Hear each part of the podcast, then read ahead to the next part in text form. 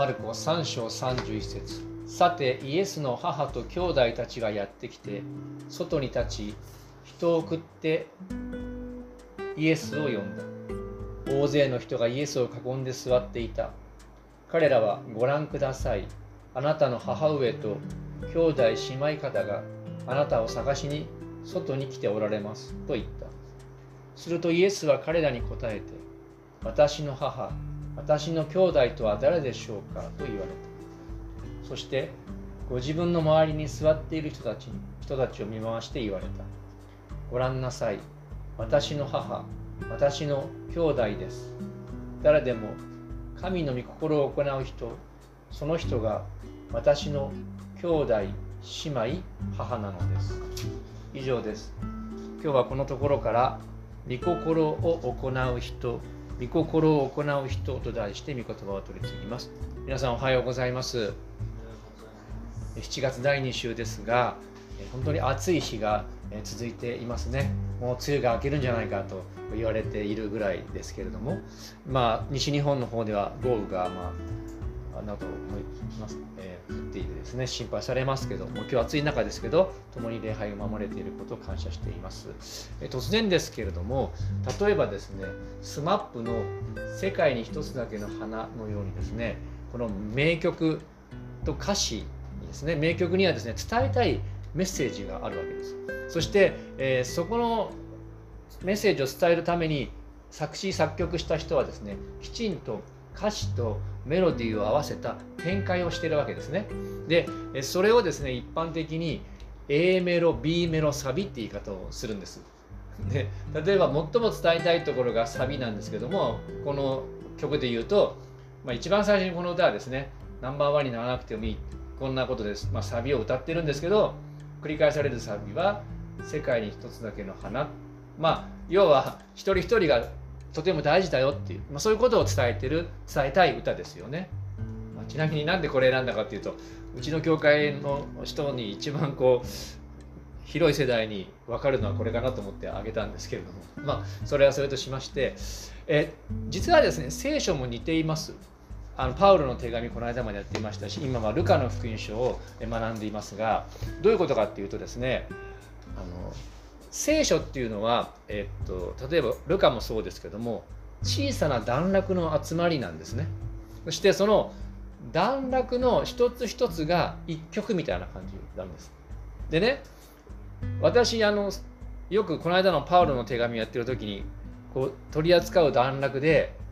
例えばパウロをですねこのロックミュージシャンに例えてどうやってこの歌詞を歌ってるのかなっていうふうに考えながらこの聖書の歌詞をこう瞑想してあこうやってパウロは話を作ってるんだっていうこともしました。であのアルバムがねあのありますけども一曲一曲があってそしてそれが全体のアルバムのテーマになっているように聖書の例えばピリピリとの手紙であれマルコの福音書であれ一つ一つの段落が一曲みたいなんですそしてそこにサブテーマがあってそれが実は全体の例えばマルコだったらイエス・キリストの神のこの福音というテーマにこう合致していく。皆さん聖書を読む時にそうやってですねこう読むとよりこう聖書が立体的に読める。この箇所をどういうふうにまあ歌ってるのかなみたいなですね。まあそれはそれとしましてで今日の箇所実はですね読んだのは31節から35節なんですけれども実はですね先週見た20節から今日の35節までがまあ1曲みたいなそういう編成にこうなっているんです。で今日見た、えー、3章20節からの塊の中でですねいわゆるサビですね一番この20節からのところでパウロじゃなくてルカが、えー、マルコが伝えたかったことイエス様が伝えたかったことはこれなんですね誰でも神の御心を行う人その人が私の兄弟姉妹母なのです。これがまあサビでこの箇所を通して一番伝えたかったことだと思われるわけなんです。でそういう中で、えー、先週の箇所を取り上げながら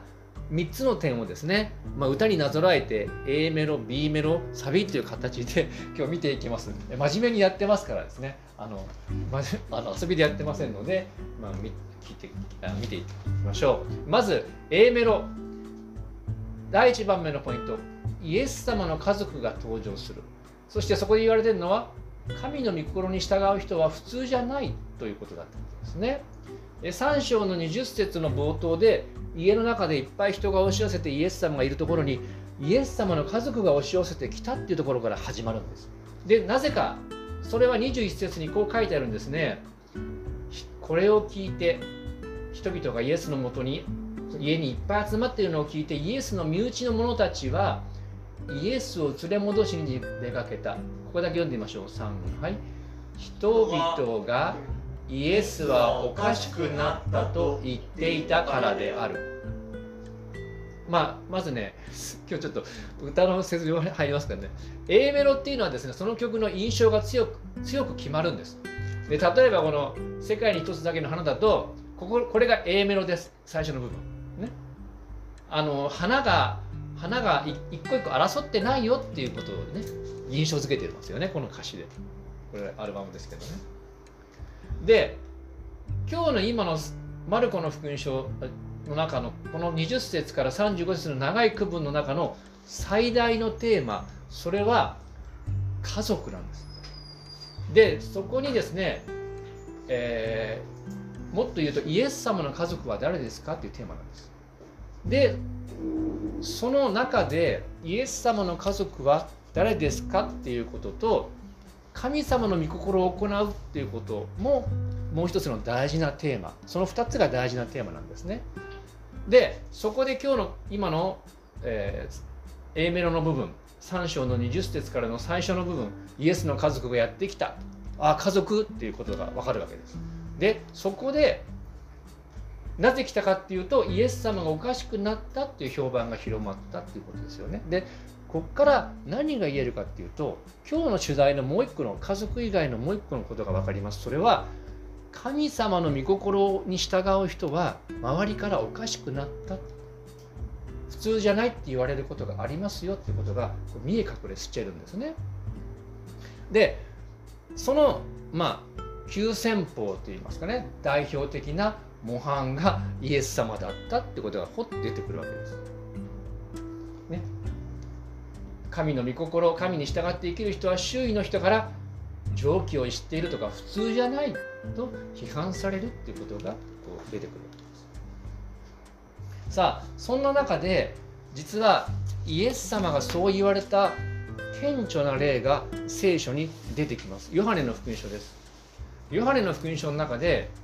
えー、イエス様がですね私は天から下ってきたパンだって言ったんです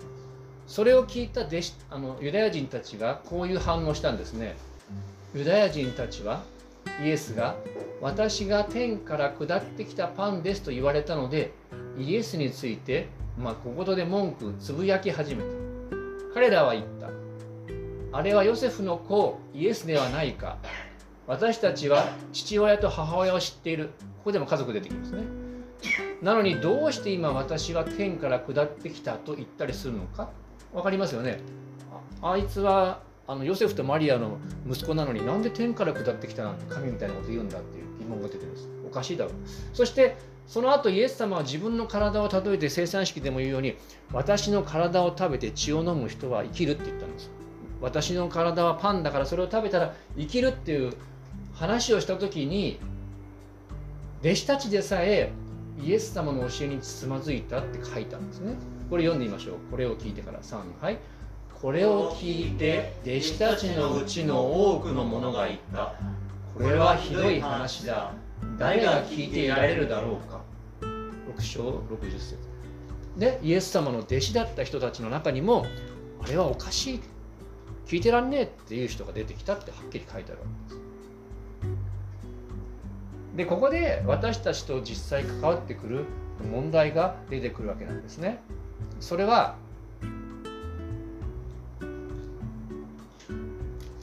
神様に従う人は世間一般では理解されないことがありますよっていうことです。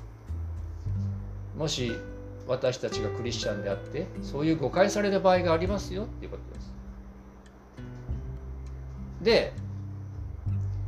なぜかっていうとねよく考えれば分かりますよね一般常識として曲がり通ってる価値観や判断からすると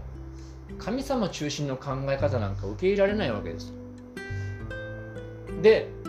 ましてやねイエス様や聖書の言葉を自分の生活や価値判断の基準とするってこと自体受け入れられません。で、まあ、良くも悪くも日本人一般は宗教的な生活っていうことが理解できないですよね。私教会に関わる前に外国人の人が言ったんですね私クリスチャンですお祈りしてますって言ったその人でそれで私に対してあなたの宗教何ですかって言われてえっ？本当おかしいな人だと思ったし全くそういう価値観がなかったからどう答えていいか分かんなかったんです。でそれが、まあ、日本人一般の常識ですのでもし私たちが聖書を基準に生きてる、まあ、神様の御心に従って生きてるって言ったら理解されないことがありますよ。その急先鋒がイエス様でしたよっていうことが、まあ、今日今の A メロ頭の部分から分かるわけです。でも私よく言いますけども大事なことはですね非常非常識に何でもやればいいってことじゃないですよね。クリスチャンだから。あるいはクリスチャンだからって間違った意味で自分を犠牲にしたり自分を大切にしてはいけないってことではないです。でクリスチャンの成熟っていうことを考える時にですね非常識でもなく自分を大切にしながらも時には覚悟を持って神様に御心に従うってこう決意する。まあこういうところに逸脱するかもしれませんしあるいはしない中で神の御心に従うどういうことかってことを考えていくってことがクリスチャンの生活の成熟なんですだから聖書を読んだりそれをよく考えたり頭の中で生活の中で置き換えて瞑想してくださいっていう中にはそういうことがあるわけなんですね。まあ、ちょっとここは適用になりましたけれども一番最初に言われていることイエス様の家族がやってきた神の御心に従う人はでも普通じゃないって誤解されるっていうことが出てきたわけです。それが最初の。で2番目 B メロですね。そう2番目のこのポイントではこういうことが言われています。悪霊の頭とされたイエス様取り戻された神の家族っていうテーマです。こういうことが、まあ、先週見ましたけど、3章32節で書いてありました。また、エルサレムから下ってきた立法学者たちは、彼はベルゼブルに疲れている、悪霊に疲れているとか、悪霊どもの頭によって悪霊どもを追い出していると言っていた。またちょっと音楽の話になっちゃいますけど、B メロっていうのはですね、A メロとサビの橋渡しをする部分でストーリーが大きく展開します。さっきの歌で言うとですね、これですね、それなのに、ね、花はきれいに咲いてるのにって言って、それなのに僕ら人間は何で比べたかって一番なりたがるのっていう展開するでしょ、歌詞が。で、音楽も変わるじゃないですか。まあ、下手だから歌えませんけど。で、こうやって、その前はお花の話だったのに、ここでは人間の話になる。それでしかも人間がみんな一番になりたがるよっていうことがこう展開が変わるわけですよね。まあ、そういう展開の変化がこの立法学者の悪霊疑惑イエス様の悪霊疑惑のところで出てくるわけです。最初に見たイエス様がおかしくなったどころかここではですね悪霊の頭だ仲間だもっとひどいまあとように見なされてしまったんですね悪霊に疲れた人をイエスが癒したのはイエスが悪霊と深い関わりがあって悪霊の親分だからそれができるんだっていう、まあ、疑惑がもっとひどくなった展開がちょっと変わってきたわけですよね。でもそこにイエス様はですね明確にそれは違うって否定するんです。で否定しながらとても大事なメッセージをおそらく2つぐらいかな伝えています。でイエス様こういうんですね。ちょっと難しいですけど読める方3章27節読んでみましょうか。3はい。まず強いものを縛り上げなければ誰も強い者の家に入って家財を略奪することはできません縛り上げればその家を略奪できます話がですね家族の話からま悪霊の話になって強盗の話みたいなことに転換転換しちゃうわけですよね。でここでイエス様は何言ってるかっていうと悪霊疑惑を強く否定しています。違いますよ悪霊じゃないですよ。でそしてもっと別のこと言って私は悪霊どころかそれを制する力があるそれよりも強い神だっていうことをここで宣言しています。でさらにここではですねよく見ると家族と関係するテーマになっています。この家財道具をを取り返すっていうのは家のものを取り返すっていうことはですね人質の家族を悪いものから取り返すっていうイメージもできないできるできるんですね。で皆さんあの刑事ドラマとか見ます？相棒とかね、まあ、この間までやってたラストマンって言ってあの福山雅治さんが全盲の捜査官になったのすごくあの話題になりましたけれども必ず出てきますよね。誘拐されて その家族をあるいはその仲間を救出する場面。でこのアジトに入っていってですね縛られている人質をこの刑事がですねその犯人とか頭をですねやっつけてそして縛り上げてですねそしてこの縛られてる人をこう解き放ってこの人質を例えば家族のもとに返してあげる、まあ、そういうことがよくあるパターンです。でここで実は悪霊に疲れた人っていうのは悪魔に人質にされた人っていうそういうイメージで語られています。でもイエス様はこの勇敢な刑事のようにその敵と戦ってそれを縛り上げて縛られているこの、まあ、悪霊に疲れた人実は神の家族の一員を救出してそして、まあ、神の家族のもとに返す。そういうことがこう連想できる。悪魔の捕虜となっている人をその支配から救い出す。奪還して元の家族に返すということがこう分かるわけです。で皆さんこう察しこうなんとなく察してきたかと思うんですけども、まあ、ここで分かること